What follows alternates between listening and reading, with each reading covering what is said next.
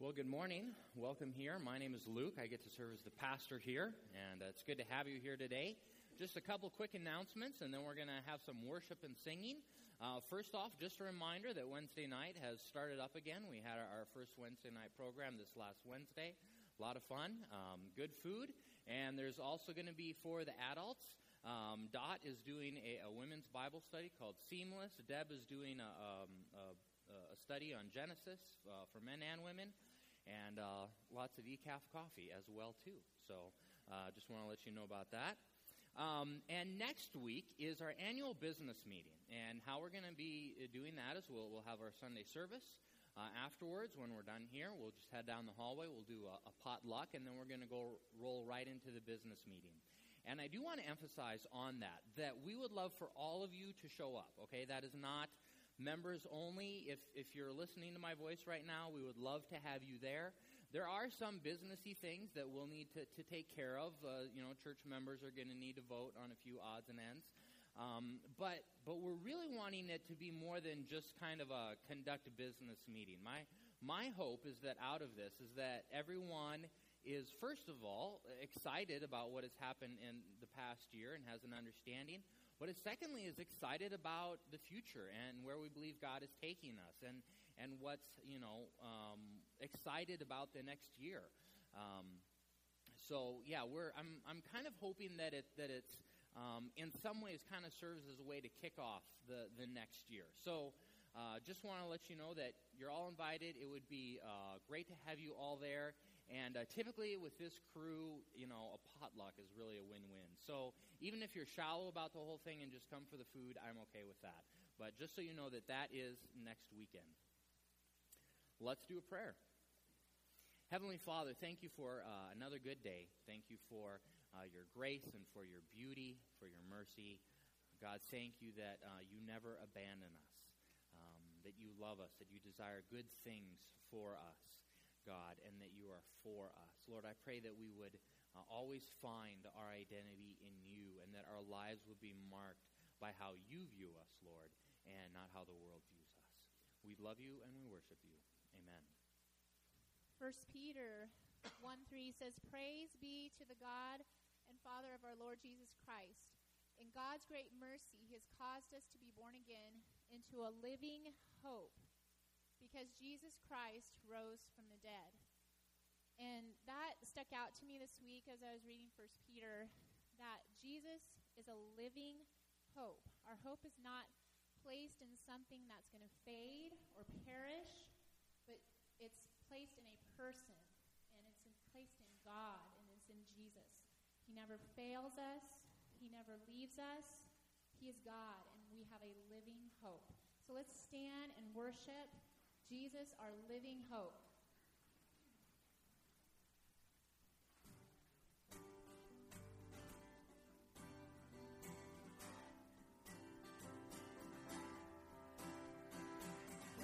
Jesus, hope of the nations. Jesus, comfort for all who mourn. You are the source of heaven's hope on earth. Jesus, light in the darkness. Jesus, truth in each circumstance. You are the source of heaven's light on earth.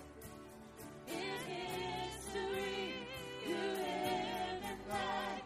You broke the chains. You rose to life. You are the hope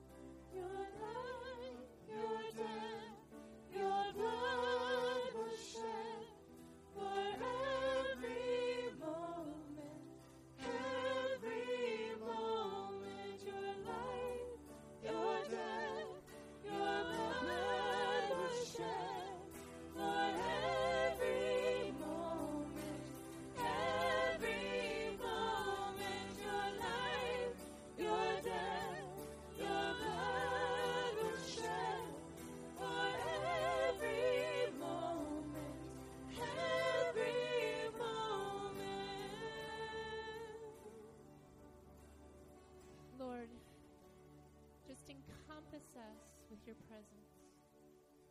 We worship you. You are our source of hope and joy and life. We want you just to be seen in our lives wherever we go. You're a consuming fire. So we ask you to consume us as individuals and as a church, as a family. Every eye will see you. Above and below me, before and behind me, in every eye that sees me, Christ be all around me. Above and below me, before and behind me, in every eye that sees me, Christ be all around me.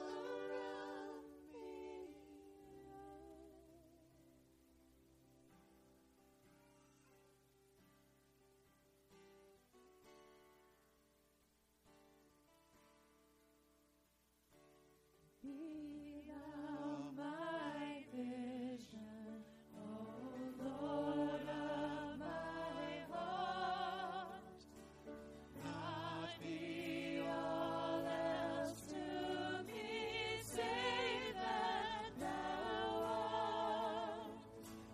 Thou my best thought, thy day or thy night, waking or sleeping, thy presence, my eye.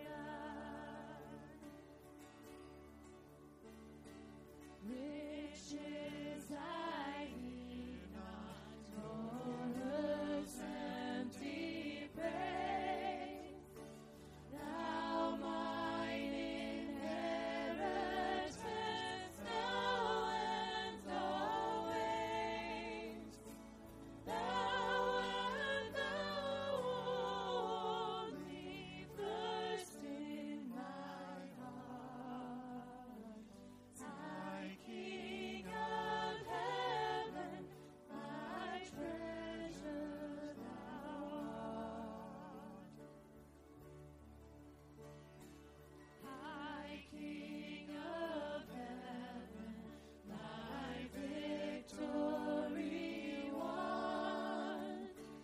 May I reach heaven's joys, O bright heaven's sun. Heart of my heart,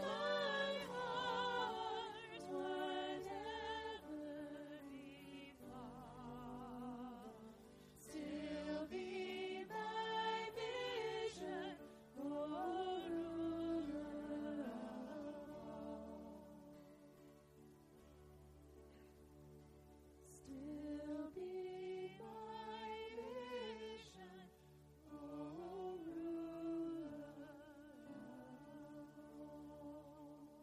all. Lord, may our sights be on you. You be our vision. Whatever happens in our lives, Lord, we want to keep our eyes on you. In Jesus' name, amen. You may be seated.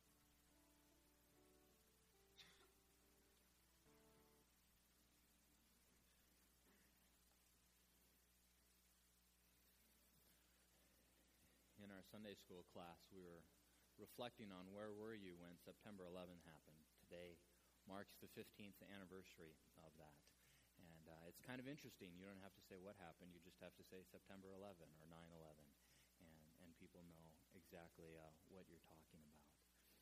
But as we enter into a time of prayer, I'll give you guys a few minutes to pray quietly by yourself, and then I will conclude our prayer. But you know, not only were a lot of families directly affected by what happened at 9/11, but I mean, over the past 15 years, other families as well too. As a result of that, and not just families here in the U.S. and in North America, but internationally as well too. And we can talk about peace and reconciliation and getting along, but my firm belief is that until an individual has peace with God, they'll never truly be able to understand how to have peace with others. And so that's why it's so important that we be the church and that we do what we do. Because if we do want peace and healing and reconciliation in this world, it needs to come through Christ, and that's going to be spread through the church. So let's have a few moments of prayer. And I'll just give you a couple minutes, and just whatever it is that's just on your heart, I encourage you to just bring that before the Lord. Maybe it's just something distracting. Maybe it's something that's very heavy and burdensome. Just take a few minutes to give that to the Lord, and then I'll conclude us in prayer.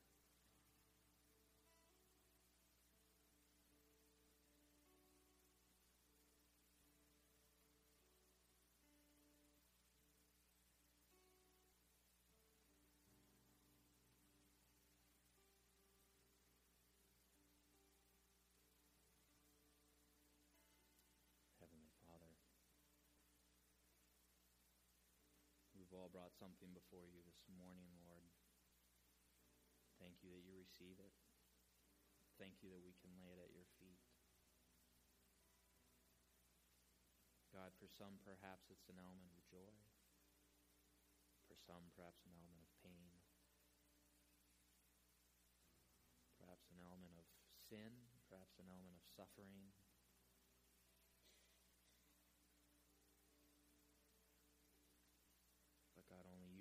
Take that and make that go away.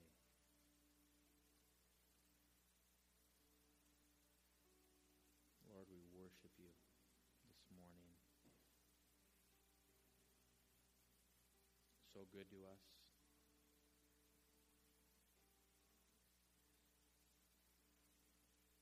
Lord, it is in you that we find the truest definition and of expression of what it means to be a good, good Father.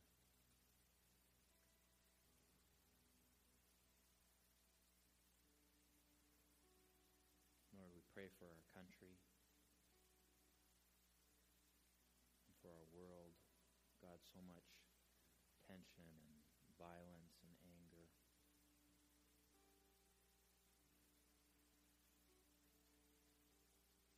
Lord, true peace is only found in you.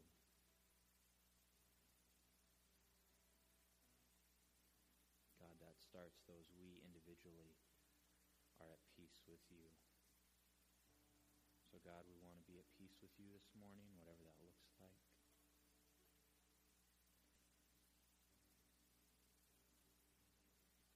And Lord, we want to help others experience that peace. Lord, I pray that for each of us, you would bring to mind one person. Bring to mind one person this morning, Lord. And Lord, we want to commit to sometime this week helping that person in their journey of finding peace with you.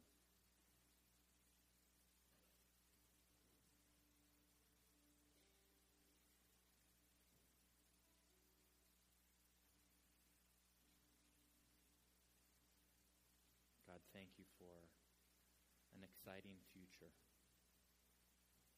and the opportunity to be a part of that.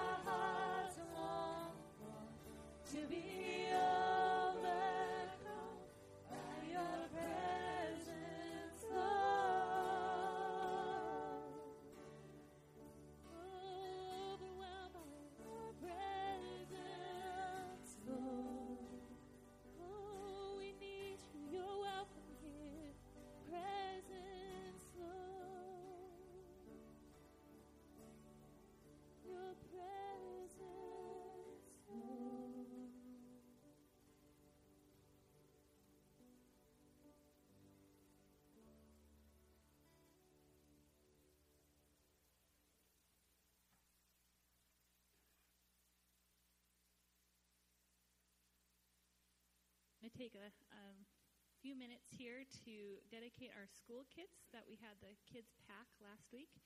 And I didn't warn the kids, but I'd love for all of you to come forward, and we're going to just pray over them. So I'd love for kids age 2 to all the way through high school to come on up, and we're going to grab some of these. Brandon and Ryan, can I have you guys bring these two boxes up? Let's put them up here in the middle. And then kids, you can grab one or two school kits and hold them, because these kits are going to be sent to kids in other countries. And it's really cool if we can pray over them. Just put them here, and they can take two out and hold them while I pray over them. Awesome. Come on forward. Great. And you can just maybe, those can be left, or you can stick those here. Yeah. Just take one or two and hold it. And we're going to kind of pray over them, okay? And just stand up here. You guys get one? Get a chance to hold on. If you have one, go ahead and just take it and step aside so somebody else can get one. Yep. There you go. Okay. Got one, Josh? Oh, there's some more right over here. This is great. Okay. Last week, a lot of the kids were gone, but those who were here, we helped pack these. And for all of you that brought supplies, and for Dot and Jean for making all the bags, we thank you so much. We had fun putting them together. Let's see. Anybody that was here, do you remember what we put in these bags? Owen, do you remember? Name a couple things. Okay, spiral notebooks, pencils. Kate, what else did we put in?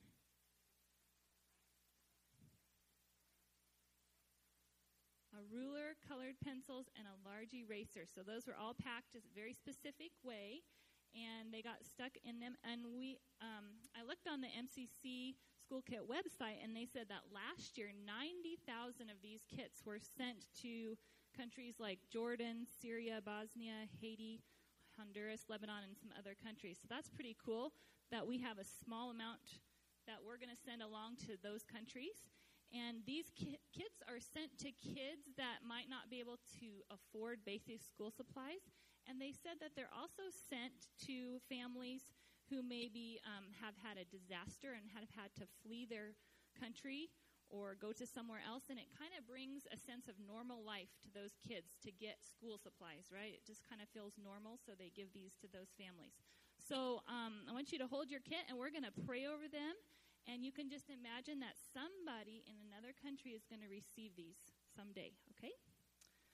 Dear Jesus, thank you so much for this chance to give a little bit of the blessings that you've given us. And we pray for these kids as they go to another country, that they will be a blessing to the children and families there. We pray that your presence would go with them, and that these children would hear about you and how they that you can change their lives as well. We pray this in your name. Amen. Okay, thanks, kids. Go ahead and just put them back in the bag. Might need your help. Okay.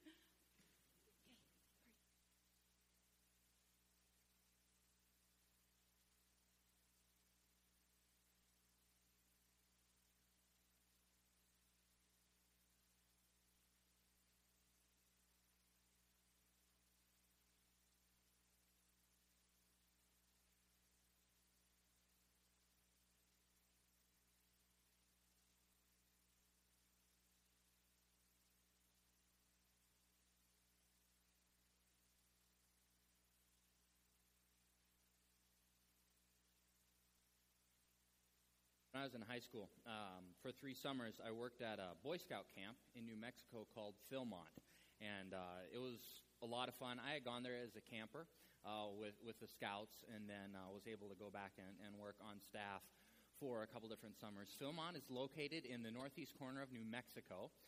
It is a very large camp. It's 140,180 square acres, which comes out to 220 square miles.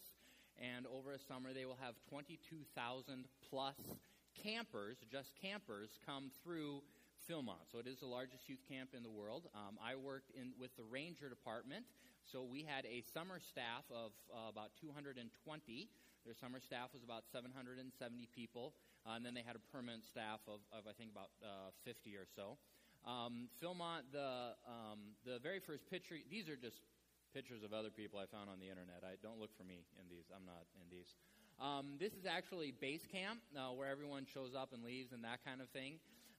Every day in base camp, 350 people will arrive for their trek. They have about an 11-day backpacking, hiking trek. There's different staff camps. So every day, 350 people arrive. They'll spend the night, and then they'll head out on the trail. And then after their 12 days, they come back to base camp, spend one night, and then head home. So every day, 350 people arrive to camp. Every day, 350 people leave for the trail. Every day, 350 people arrive back into base camp, and then 300 people head home. So there's a shift of 1,400 people every day in base camp. They have their own fire department. Their medical lodge is medical students running around acting as medics. They have doctors down there on vacation, you know, so that you have those people. And their logistics department is amazing. They keep track of all these different kids, right? Because at any given time, you have about 3,500 campers, just campers, who are on the move in the backcountry. There's 35 staffed backcountry camps. Some of them are interpretive, so they're like dressed the part, and some of them are other stuff. I mean, I think there's like 3 rock climbing camps. There's a mountain biking. There's fly fishing. Like your summer job is I'm just going to fly fish.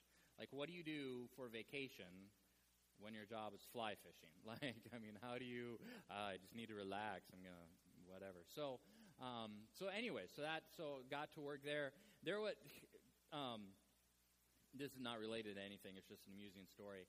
I was helping one summer, though, with medical rechecks, right? Because every kid has to get checked out. And so you come in and you look over the medical form. And if there's anything suspicious at all, you just send them over to the health lodge to let the professionals deal with it. I mean, if a kid has asthma or anything like that, like you just send them over, like just the slightest little deal. And this one kid comes in and he had his, you know, he said, well, I have to have an inhaler. And I'm like, oh, well, you have to go over and get checked out at the med lodge. And he got this exasperated look on his face. He's like, oh, but I haven't had a problem with asthma since my lung collapsed. I was like, what? You know, and like I flip it over and it's like left lung collapsed and whatever, you know. And I was like, no, you're going to the health lodge. Like that doesn't get you out of this. Collapsed left lung is that's you're going. So that wasn't related to anything. But while I was there, working at the camp, so I worked in the ranger department. Found this in the archives this morning. This was my map that I always carried with me. This was the overall map. You can't see it from back there. There's kind of a faint red line that encompasses the border of the camp. And if you look close, it kind of looks like Snoopy or something like that, actually. And everything's tagged for, like, staff camps or drop-off points or that kind of thing. And then on the back, you know, we've got our emergency procedures and how to register pain and that kind of thing. Because if some kid gets hurt, like you're looking at a 2-hour minimum, you know, before they actually get to a health lodge, because you have to assess the situation, and then they have to come out in Suburbans, and if they're off trail and they need to get carried off, and now you're carrying them down the trail for a couple miles or 10 miles or whatever, that kind of thing. And I don't know, it's probably tough to see back there, but each one of these little squares is actually a square kilometer, and there's all kinds of actually information. I mean, it's a topo map, so you can look at the lines, and if the lines are close together, then that's steep terrain. If the lines form like a V, then that's like a gully or ravine. Anything blue is water. Anything black is man-made. The color indicates vegetation. Solid green is over 6 feet. White is less than 3 feet. Sometimes you'll see like a mix, so that's 3 to 6 feet. And also a lot of the topo mines have elevation marks on them, so you can get a feel for that. So, I mean, if you really learn to read the map well, you can really kind of understand the terrain and what to expect and that kind of thing. But, of course, with this, I mean, you always really kind of needed a compass to go along with it. And this one doesn't have as much detail. You would actually get other maps that would zoom in. But, you know, you get your compass. This is a very simple compass. They make all different kinds for different purposes. And but you would get it on here, and you would figure out kind of which way north is and then which way you want to go. And you always had to figure for magnetic north and true north, because the magnetic north pole is not at the North Pole, right? The magnetic north is actually off. And so I think our declination was about 14 degrees. So if you don't figure for that, like, that's a bit of a problem. And, of course, that variance changes depending on where you're at in the world. I mean, if you're perfectly lined up, then, you know, the two would line up. But if you're off, then you need to kind of adjust your compass to get your map laid out, and then you can figure out what direction it is or where the trailhead is and all that kind of stuff. And you know, the maps are hugely important. I mean, you have to have the map. But at the same time, if you don't have a compass to be able to figure it out, the maps really aren't that helpful. I mean, sometimes you can figure out the orientation of the map by the lay of the land, but it's a pretty difficult thing to do. And so, you know, to be able to have a compass. And compass is huge. I mean, this is, like every survival book that you find will have different information on it on how to figure out which way is north, south, east, west. You know, you take a needle and you rub it on certain kinds of fabric. It gets magnetized. You can float it on a leaf in some water. You can figure out magnetic north that way. You take a stick. You stick it in the ground at a certain angle so that there's no shadow. You wait 15, 20 minutes. It starts to develop a shadow, and you can figure out which way the sun is moving. You can figure out north, south, east, and west. The guys on the wagon train, you wait for the North Star to come out, and then you take the tongue of the wagon and you point it towards the North Star, and then in the morning you remember that way is north. And so there's all different ways to figure it out. There's even, if you have kind of the, not a digital watch, but the traditional watch, there's ways to figure that out. If I remember correctly, you point the hour hand at the sun, and then halfway between noon and the hour hand, I think, is south. But it's different for the southern hemisphere. So if you're lost in Argentina, you're going to need a different technique than if you're lost in Henderson. So just kind of that. So being able to identify direction and where you're at. Because here's the thing, because if you can identify where you're at, and if you can identify where it is that you want to go when you're out in the woods, I mean, really, you're either waiting for someone else to show up, or you're just a dead man. Because you're waiting for the elements or the cougars or something like that, you know, or the black bears to eat you. Like, you can't. You have to have clarity on where it is that you're at, and you have to have clarity on where it is that you're going. Because if you don't have that, one, not only are things are not looking good for you, but heaven forbid you're responsible for other people. They're in the same fate that you are, right? I mean, you're just all just kind of sitting around till your food is gone kind of type thing. And that is why myself and the leadership board have spent really almost about 3 years just, you know, prayerfully asking and researching and studying, Lord, what is our direction as a church? Like, where is it that you want us to go? What is our compass heading? You know, because we don't want to just sit here until our food runs out. Like what's our direction? What's our destination? Where do we go from here? What's our purpose? And so we've been working on that for the last couple of years. We covered some of this last week. We'll do kind of we'll review that a little bit, and then we'll finish it out. Well, with this kind of question, really you have to start at the global level. Like, why did Jesus create the church? You know, like, why is there a church at all? Like what is the purpose of that? Our confession of faith actually answers that for us, so that was kind of easy. But at the global level, we believe that the church is for the purpose of the Great Commandment and the Great Commission. Great Commission being, you know, go make disciples of all nations, and as you're going, you know, or as you're making disciples, you know, baptizing and teaching and that kind of thing. And then Great Commandment, first of all, love the Lord your God with all your heart, soul, and mind. And secondly, love your neighbor as yourself. So kind of at the global level. Within this, there's a lot of different things to talk about, you know, mission, vision, strategic plan, values. We talked a little bit about values. We use the analogy of going on a road trip with other families. Let's say you all wanted to go to Disney World. You know, eventually you realize that someone likes to drive nonstop, and someone stops all the time, and someone spends a lot, and someone's really frugal. And it's not that anyone is either righteous or sinful. It's just how you vacation, right? And so it's very helpful for the two families to talk beforehand and say, you know, well, we like to stop every 2 hours, and we always stay at Motel 8s, or we camp out, or that, you know, there's just, it's values on how you get from A to B, even though you do have that common destination. So mission, vision, they answer the why question. Strategic plan, that answers the how. Values, you know, what practices are important to us. What we're going over today kind of dabbles in both the what and the why. And So there's more work to do on that, but this is kind of phase one. There's a lot of value in having a very clear mission statement or vision statement. First off, being is that it really does clarify our direction and purpose. You know, we only have so many hours in a day. We only have, so many resources, only so many volunteers, only so much skill set, space, that kind of thing. So what is it that we want to accomplish? You know, if I were to ask all of you to write down on a piece of paper, what is the purpose of Henderson M.B., if you were to all write the same thing, that would be unlikely, but also really healthy because we know that we're going in the same direction. But if everyone writes down, what is the purpose of Henderson M.B., and everyone writes a different answer, that's actually pretty problematic because it means that we're all trying to walk in a different direction. I mean, we just finished the Olympics with the rowers, right? And if you've seen the rowers, right, I mean, they always paddle very synchronized, like in the same time and that kind of thing. And that's because to get there faster, everyone rows at a synchronized pace. You don't just have 8 people just splashing like crazy in the water. Like you're going to spin in circles and you're going to get really frustrated with one another. It's not because someone's being immoral. It's just you're all trying to go in different directions.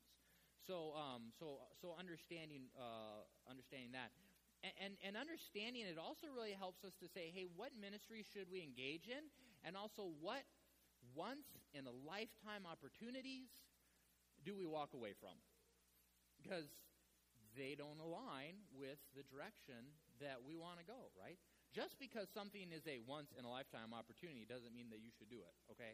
There's lots of once-in-a-lifetime opportunities that are dumb opportunities that you should not be engaging in, right? Insert prison time or something like that. So,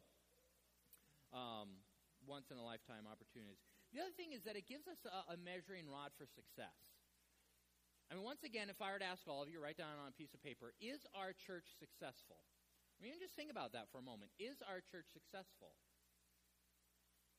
Yes or no, but why? Like on what basis are you measuring success?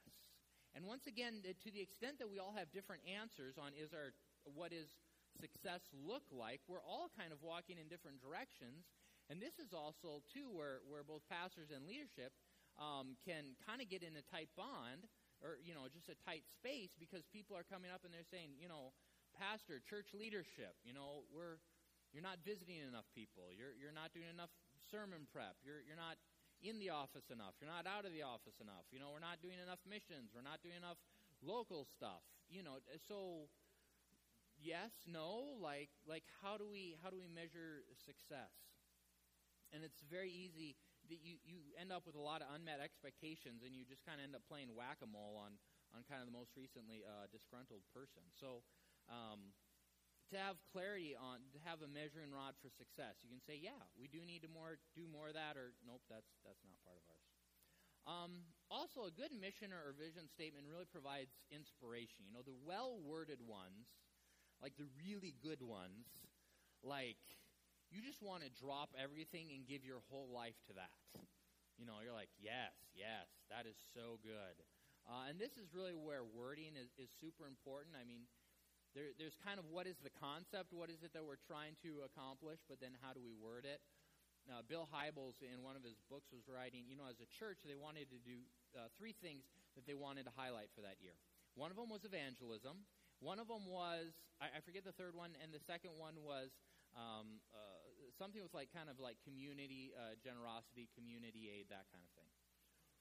So they identified the concept, but then how do we word it? Because he didn't just get up there and say, hey, people, we need to evangelize more, right?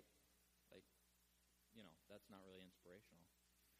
So they said, we need to raise the risk in our conversations. Ooh, that is so good. Like, you can sink your teeth into that, right? I mean, not only does it address your fear, but your response to the fear, With their community involvement, rather than just say, hey, we need to give more to community stuff. They said, we want to unleash unprecedented amounts in our community, right? Such good wording. Good mission vision statements are very inspirational. And also clarity on day-to-day decisions, and this kind of ties in with purpose and direction, but It is amazing how many day-to-day decisions are so much easier to decide when you understand at the 30,000-foot level, hey, this is the direction we're going. You know? I mean, just, yeah, all kinds of stuff. So, day-to-day decisions. Proverbs 29:18 in the King James Version, where there is no vision, the people perish. The ESV reads, where there is no prophetic vision, the people cast off restraint. When you don't have clarity around this a common mission vision, everyone really just kind of does their own thing. Everyone's rowing at different paces, different directions, separately. Everyone is trying to achieve something separately. And the end is that we really don't achieve that much, and we really get frustrated with each other, right? So just have clarity on that. No vision means that we get focused on methods rather than results. If I walk into my office for 5 years, I flip on the light switch, the lights come on. Then one day I come in, I flip the switch, nothing happens. I go, oh, this worked last time, and I try again. No, this worked for 5 years. I'm going to try again. You know, and I could sit there for like 3 days flipping light switch, and eventually you're going to call me a crazy person, rightfully so. But understanding mission vision says, you know, the light switch was a means to an end. What we're about is, like, we want light in the room so we can work. So if we need a different strategic plan on how we get there, like if we need to light a candle or fire up a generator or replace the light bulb, like whatever, that's fine. But we're not about the method of flipping light switch. We're about the goal of having a well-lit room.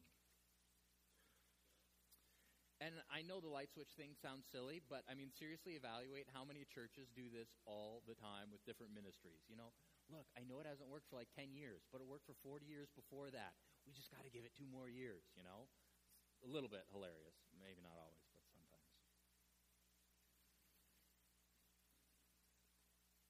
1st part, we talked about this last week. Grow disciples. After Jesus was baptized, he started doing ministry. First thing he did was he called people to himself, and he started to mentor them and train them. We called them disciples. One of Jesus' last commands before he ascended into heaven was, "Go make disciples." So he started with calling disciples amongst them to himself, and he ended by saying, "All right, now you guys go do likewise." And discipleship is always about the person and their relationship to God. You know, we've really worked to define disciple over these last several weeks. I mean, we recognize that the word disciple is it's a Christianese word. You know, I mean, it's something that we use within Christendom. So it's important that we define it and understand what it is. But at the same time, it's probably one of the most concise, distinct, compact, simplified ways to say, hey, this is what success looks like, to be a Christian. And it's also one of the most remarkable ways to compliment someone. You know, oh man, what a great disciple that person is! Like, you recognize that compliment is a thing of honor. So not only do we grow as disciples, but we help others grow as disciples. It's both something that we experience and something that we assist others in. In fact, I would even push it a little bit and say, if you aren't growing as a disciple, you're really not going to be able to help others grow as a disciple, because your ministry to others is actually a direct outflow of your relationship with Jesus Christ. So that more than any other aspect of your life, more than education, more than training, your personal relationship with the Lord will be the number one determining factor on you ministering and engaging with others. Grow is something that takes time. It can't really be mass-produced. It's something that implies good health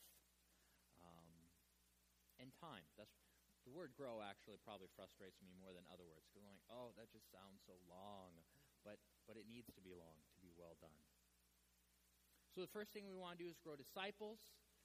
Next thing that to happen is multiply churches. Disciples are not meant to live and work in isolation. They need community and team and collaboration. Not just buildings, but clusters of community. And it's important that our focus extend beyond Henderson. I mean, this has always been a priority of Henderson M.B. The multiply churches things, there's actually a lot of options with this one. There's kind of a spectrum of options, and we're not going to do anything drastic. But, or at least not for the first year. We're going to take a year to just kind of think, pray, research this one. On one end of what does it mean to multiply churches, we could give money to missionaries and pray for them. And that'd be very nice and sweet, and we should continue to do that. Sort of on the next level over is we give money and we pray for them, but we also visit them on occasion to understand and learn from them and that kind of thing, which is also, I mean, that's kind of where we're at now. On the extreme, you have what all of our forefathers did at Henderson M.B. They called them station churches, and they basically set up satellite campuses in surrounding communities. Sutton, Hastings, Culbertson. Did you know Culbertson is 3 hours away by car, like when you're driving 75 miles an hour? Like, measure that by horseback someday and get back to me. I want to know how long of, like, a buggy ride that is. El Dorado.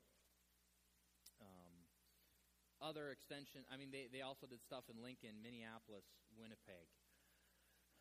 So there's a lot of options on kind of what that means. We're just going to take a year to kind of pray and research that and that kind of thing. But really, the driving question around multiply churches, I think, is to what extent are we willing to say we want to pursue rural Nebraska with the gospel? Because, frankly, people, no one else is. I'm not aware of any church planting organization where they're saying, rural Nebraska, you know, like our number one priority. Like, no one is doing that. And all across the Midwest, we've got a lot of small towns with churches that are shutting down. And so you have people or communities of people that don't have an opportunity to hear the gospel. And for us to ask, to what extent are we going to say, here am I, Lord, send me? So it's kind of a big thing. We don't want to just kind of jump into this, and it's not really something you dabble in, right? It's kind of like skydiving, like you're committed. Either you are or you aren't. You don't kind of skydive, right? Like you're in the plane or you're out of the plane, okay? Like those are your options. So that's so multiply churches. Yeah, so that's kind of what we went over last week, grow disciples, multiply churches. But what kind of disciples and what kind of churches? Matthew 22:34. When the Pharisees heard that he had silenced the Sadducees, they gathered together. One of them, a lawyer, asked him a question to test him. Teacher, what is a great commandment in the law? And he said to him, you shall love the Lord your God with all your heart, with all your soul, with all your mind. This is the greatest and first commandment. And a second is like it, you shall love your neighbor as yourself. On these two commands depends all the law and the prophets. To say glorify God and transform communities is simply to take the first two commandments and use some contemporary language to describe them. We wrestled with glorify. I mean, why not just say love God? I mean, we wrestled with what about love Jesus, hear Jesus, obey God, love God, all these different things. But we kept coming back to glorify because I believe that glorify really encompasses all these other things as well too. Glorify encompasses worship. It encompasses love. It encompasses adoration. It was very interesting to study the word glorify. In Scripture, you see time and time again that when man experiences God, man glorifies God. Luke 2:20, the shepherds are visited by angels. They go visit baby Jesus. After they visit baby Jesus, they returned, glorifying and praising God. Jesus heals a paralytic. You might remember this story. The guy is crippled. His friends lower him through a roof in the house. That gets shared in Matthew, Mark, and Luke. Mark reads it like this. He rose immediately, so this is the crippled dude, rose from his bed, walked out before all of them. They were all amazed and glorified God. Jesus returns from his 40 days in the desert. He starts teaching. The response is he taught and then it says that he was glorified by all. Jesus, there's a widow. Her son has died. Jesus shows up, crashes this funeral party. This widow, he raises her son from the dead in front of everyone, and the response from the crowd is, one, fear seized them all, and they glorified God. Jesus he heals a woman. She had a disabling spirit for 18 years. She was bent over. She could not fully straighten up. Jesus shows up, heals her, says, "You're free." He laid hands on her. She was made straight and, okay, because by now you figured this out, glorified God. Jesus heals a blind man. He receives his sight. He recovered his sight, and he followed him, glorifying God. Time and time again, when people encounter Jesus, when people encounter God, the response is they glorify God.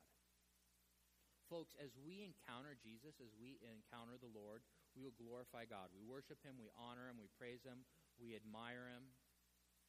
But that's not just something we want for ourselves. That's something that we want our families to experience and our communities to experience and churches to experience. The Westminster Catechism asks the question. It says, what is the chief end of man?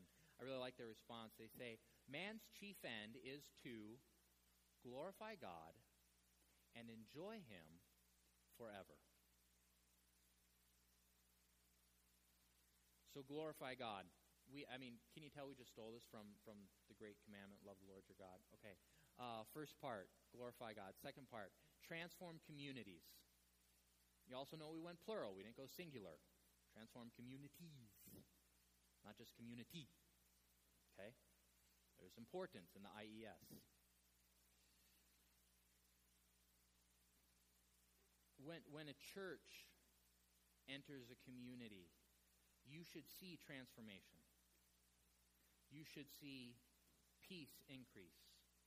You should see crime decrease, poverty decrease, healthy marriages, healthy families increase.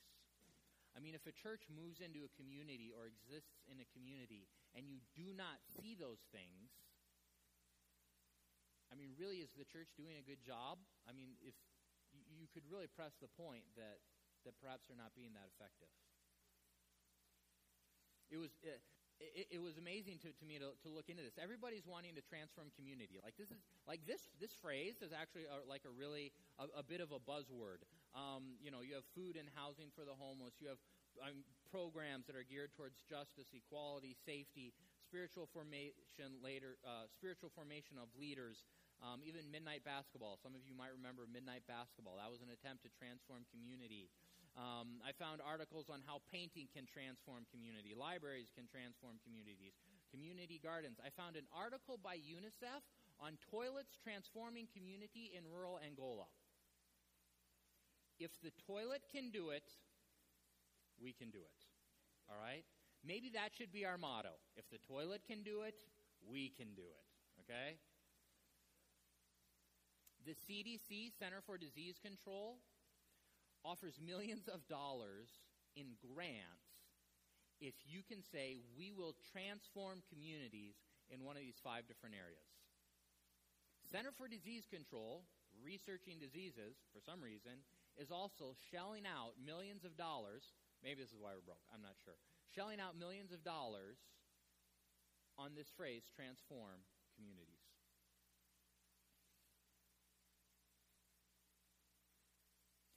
I believe that when it comes to transforming communities, there's kind of 2 steps or 2 aspects.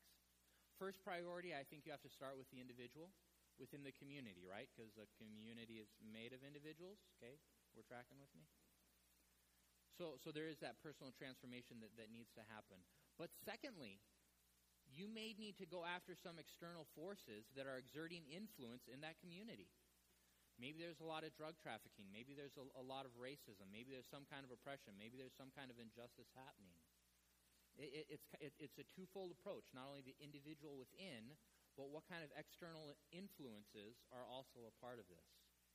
I think, though, transforming community is a really exciting word because this is, let's be involved in the local school. Yeah, let's have someone involved in the Chamber of Commerce. Let's organize to pick up trash, you know, we'll just have trash days, and we'll go around and pick up garbage. I mean, Henderson doesn't have a lot, but maybe we can find some, you know, so, some garbage, house rental projects for single moms, becoming foster parents, adopting children. There is so much exciting stuff that you can put under the banner of transforming communities. And folks, we're already in the community. That's not hard, right? I mean, you know other people, so that means you're in community. Really, the question is not, you know, whether or not you're in community. The question is simply, are you influencing the community, or is the community influencing you? So, let me offer just one word of caution, though, on the transforming community thing, and on this relationship between love the Lord your God and love your neighbor as yourself, because I think what is happening is a lot of Christians are inverting those two commands and getting drastically different results. Folks, you come to very different conclusions based on whether or not you start with love the Lord and secondly, love people, or if you reverse it and say love people and then secondly, love the Lord. This applies to any contemporary debate, whether it's bathrooms at Target, Syrian refugees, homosexual marriage, whatever, this applies to this. Take, for example, traditional one-man, one-woman marriage versus pretty much all the other options. I mean, it can be an affair, it can be gay marriage, I mean, even to extremes like pedophiles, okay? So these are kind of two things. If my first goal, track with me here, if my first goal is to love people, then I start with how do I show love to these people? How do I honor them? How do I make them happy? How do I help them feel loved? And my likely conclusion is to encourage them to engage in a loving relationship, really with whoever makes them happy, so long as it's mutual. But it can be man, woman, married, unmarried, etc. And but I desire kind of their happiness and their contentment above all else. And I will likely find myself actually endorsing a lot of sinful behavior, but yet it all stems out of a love for the person and loving people. Loving people is used to justify all kinds of stuff, right? But if I switch that, track with me here, if my first goal is to love the Lord my God first, then I start with, okay, what kind of relationship is most honoring to God, brings glory to God? I go to Scripture, I study the heart of God, and my conclusion is not only, you know, the one man, one woman married, but it's actually a lot more, because now I conclude, you know, a situation where a man loves and supports and leads his family well and loves his family and provides for them and teaches them about Jesus and is kind and generous and compassionate with them and just, you know, he invests in his whole family, and where the wife loves and supports her husband and speaks well of his strengths and works with her husband to disciple their kids to love and follow Jesus. You see, I mean, it's a very simple thing, but when you go down the trails, you end up in drastically different locations. Whether or not you start with, we love God, and then secondly, we love people, or we start with, we love people, and then secondly, we love God. We have to prioritize one. Because we acknowledge that at times, one of them will get offended. So do we love people and occasionally offend God, or do we love God and occasionally offend people? You tracking with me? This is why we start with, and I believe this is why Jesus said, the first commandment is love the Lord your God with all your heart, soul, and mind. The second is to like it, love others as yourself. But this is why we start with glorify God, and then we go to transform community. Because if we do not understand glorify God, we will arrive at an inaccurate conclusion on what it means to transform community and what healthy community looks like. We live in a town of about 1,000 people. When we were doing the door-to-door kind of cookie handout thing, say here's some great baking, you know, come to our event. I would say about 1 in 4 homes, someone answered the door. Meaning that even in Henderson, about 1 in 4 families will have a family that doesn't have a church home. Now, maybe they do have a church background, maybe yes, maybe no, I'm not sure, but but likely they haven't found a church home, because we always did these during Sunday school, because all the church people are at church. York County, 13,800 people, roughly 20 churches. Assuming all 20 churches are healthy and well-based and love Jesus and the Holy Spirit and God and follow Scripture, that kind of thing, then every church has responsibility for 690 people just for York County. So, and that's assuming all 20 are really healthy. So we have some work to do. Because, we're in the corner of York County. That's really, we could go west, we could go south.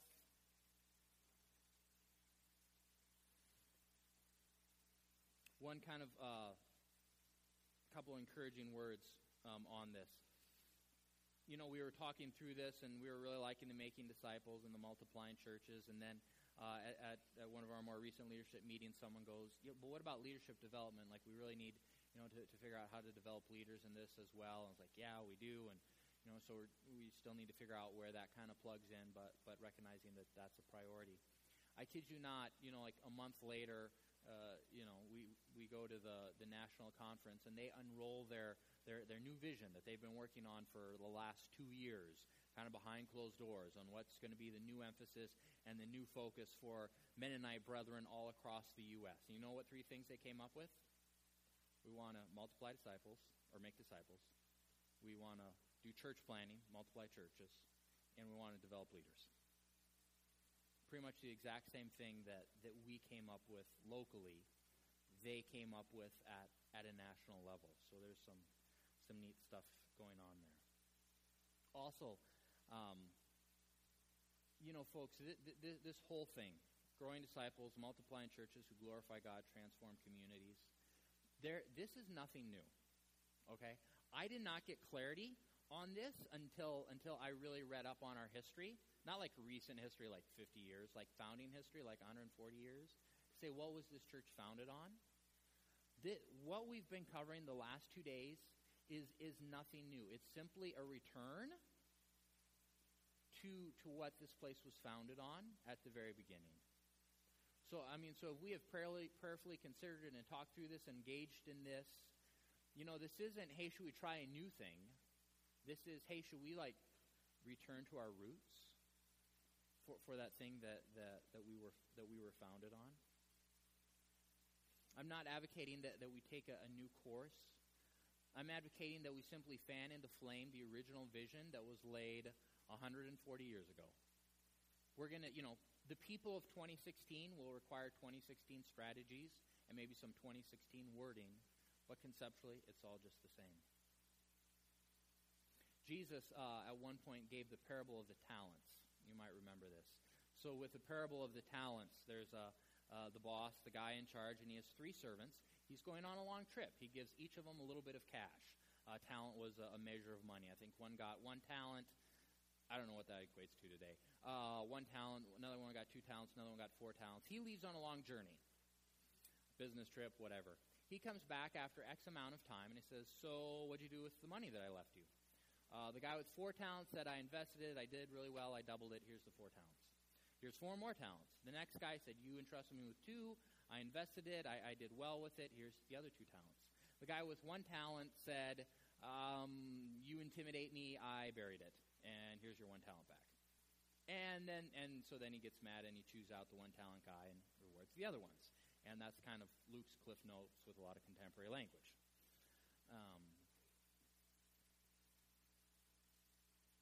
There are actually, if you look at Scripture, it really appears that there are actually 2 judgments that wait for us. One is a salvation judgment, kind of a whether or not you get in the door of heaven type thing. Are you saved? Lamb's Book of Life, that kind of thing. Most people are pretty familiar with that one. The other judgment, sometimes called the Bema judgment or the judgment seat of Christ, from what we can gather, is basically an award ceremony. This is after the first judgment has happened, sort of who's in the door, who's out of the door. Then the second one is basically an award ceremony for what did you do with what I entrusted to your care while I was gone. I gave you certain talents, not money, but like skill sets. I gave you certain opportunities. I gave you certain heritage. I gave you certain spiritual gifts. And then we are rewarded based on our stewardship of all of those resources. And so I believe that all of us are going to stand before the Lord, and he's going to say, I gave you 2 talents. What'd you do with it? I gave you 4 talents. What'd you do with it? I gave you 1 talent. You got like half a talent. You get 3 talents. I mean, over and over and over again, every Christian in the history of mankind, I gave you X. What did you do with it? Here's your reward. We've got almost 14,000 people just in our county. I mean, in a 100-mile radius, we've got I don't know how many. We have, I mean, our own families, our own community. We're all embedded in a community. You know, maybe it's here, maybe it's Aurora, maybe it's Sutton, but you know, we have our groups of friends. All these people deserve a clear presentation of the gospel. All these people deserve a chance to join in community. All these people, you know, deserve to be offered a chance to be part of something eternal. All these people deserve a chance to be offered living to the full, not just in heaven, but here on earth. I mean, what does it mean to live life to the full here on earth? And do you really want to stand before the judge with the entire history of the church to your back and God to your front and say, you know I lived amongst them for a couple decades, but I just really kind of chose to withhold those opportunities? Like, seriously, who wants to have that conversation? Everything we have received from Christ was meant to be given away. Everything. And I believe that it actually multiplies as we give it away. As we give away friendship, as we give away grace, as we give away joy, love, mercy, even financial resources, friendship, hospitality. I believe it all multiplies as we give it away. Everything we have received from Christ was meant to be given away. Nothing was meant to be hoarded for ourselves. Grow disciples and multiply churches who glorify God and transform communities. Amen. Let's have a word of prayer.